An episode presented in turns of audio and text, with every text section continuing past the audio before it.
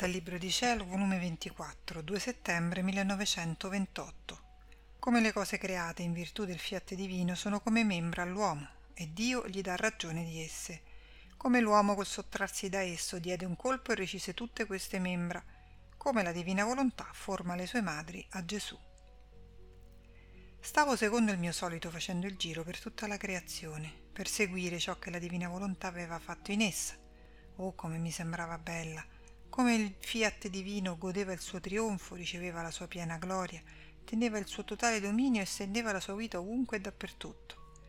Sicché esso è luce e distende la sua vita di luce, è potenza, è ordine, purezza e distende la sua vita di potenza, di ordine, di purezza in tutte le cose create e così di tutto il resto delle sue qualità divine. Quindi ogni cosa creata è sacra più che reliquia, perché dentro racchiudono la potenza, la volontà creatrice, la stessa vita di colui che l'ha creata. Ed io mentre giravo mi sentivo d'amare, d'adorare, d'abbracciare e baciare il sole, il cielo, le stelle, il vento, il mare,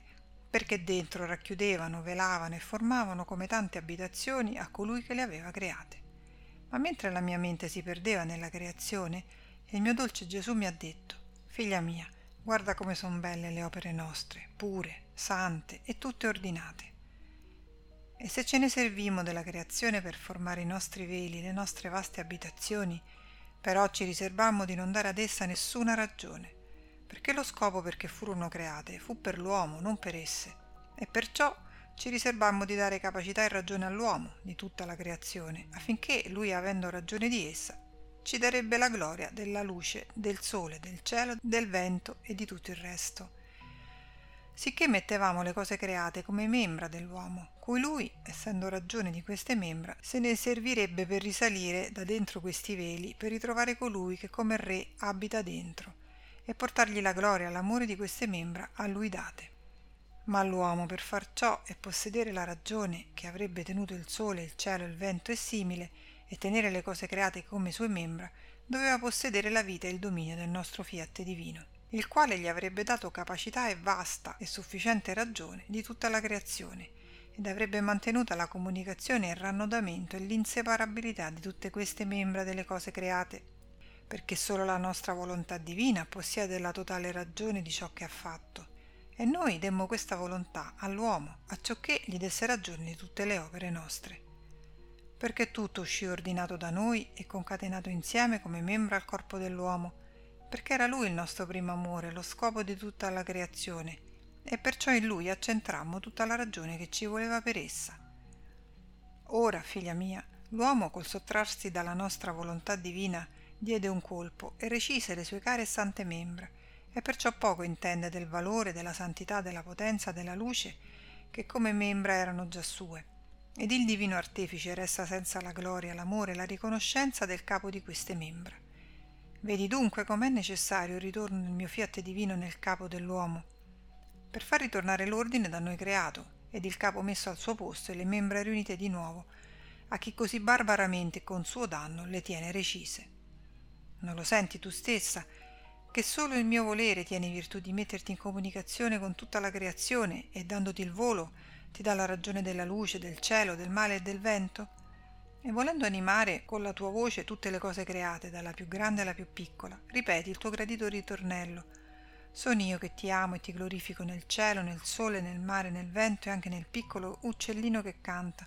nell'agnellino che bela, nel profumo del fiore che si eleva a te e così via via».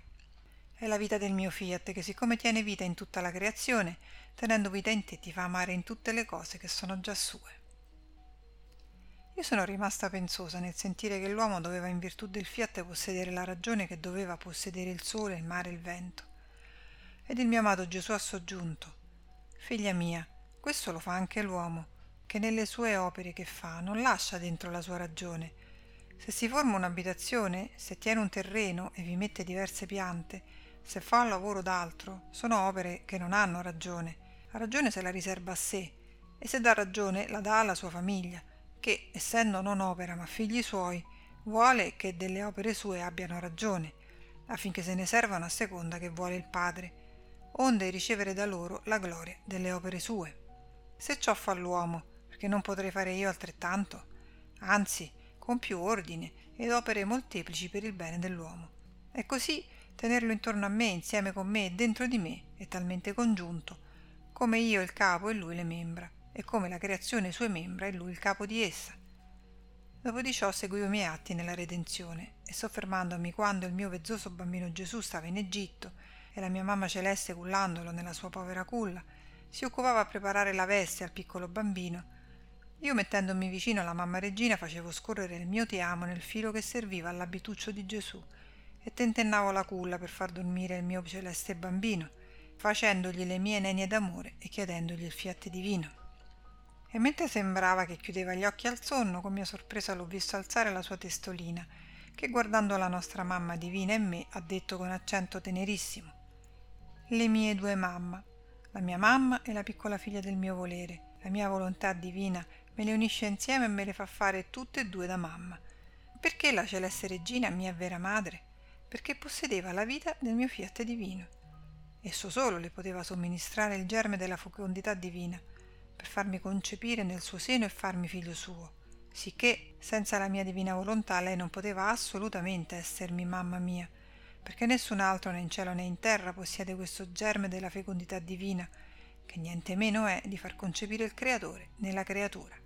Vedi dunque, il mio voler divino mi formò la mamma e mi fece suo figlio. Ora mi sta formando la sua piccola figlia per mamma mia e me la fa trovare vicina alla mia prima madre, per farle ripetere gli atti suoi, intrecciarle insieme e farle impetrare il suo regno, e quindi farle ripetere il suo germe divino e la fecondità del fiat voluntas tua nelle creature. Solo la mia volontà divina può tutto e darmi tutto». Poi chiudendo gli occhi dal sonno, nel sonno ripeteva: «Le mie due mamme, le mie due mamme». Com'era tenero e commovente il sentirlo, come feriva il cuore vederlo che interrompeva il sonno per dire: «Le mie due mamme». «Oh volontà divina, quanto sei amabile, potente ed ammirabile! Deh, scendi nei cuori di tutti e vi metti questo tuo germe divino, affinché il suo seme fecondo ti formi il tuo regno e ti faccia regnare come in cielo, così in terra».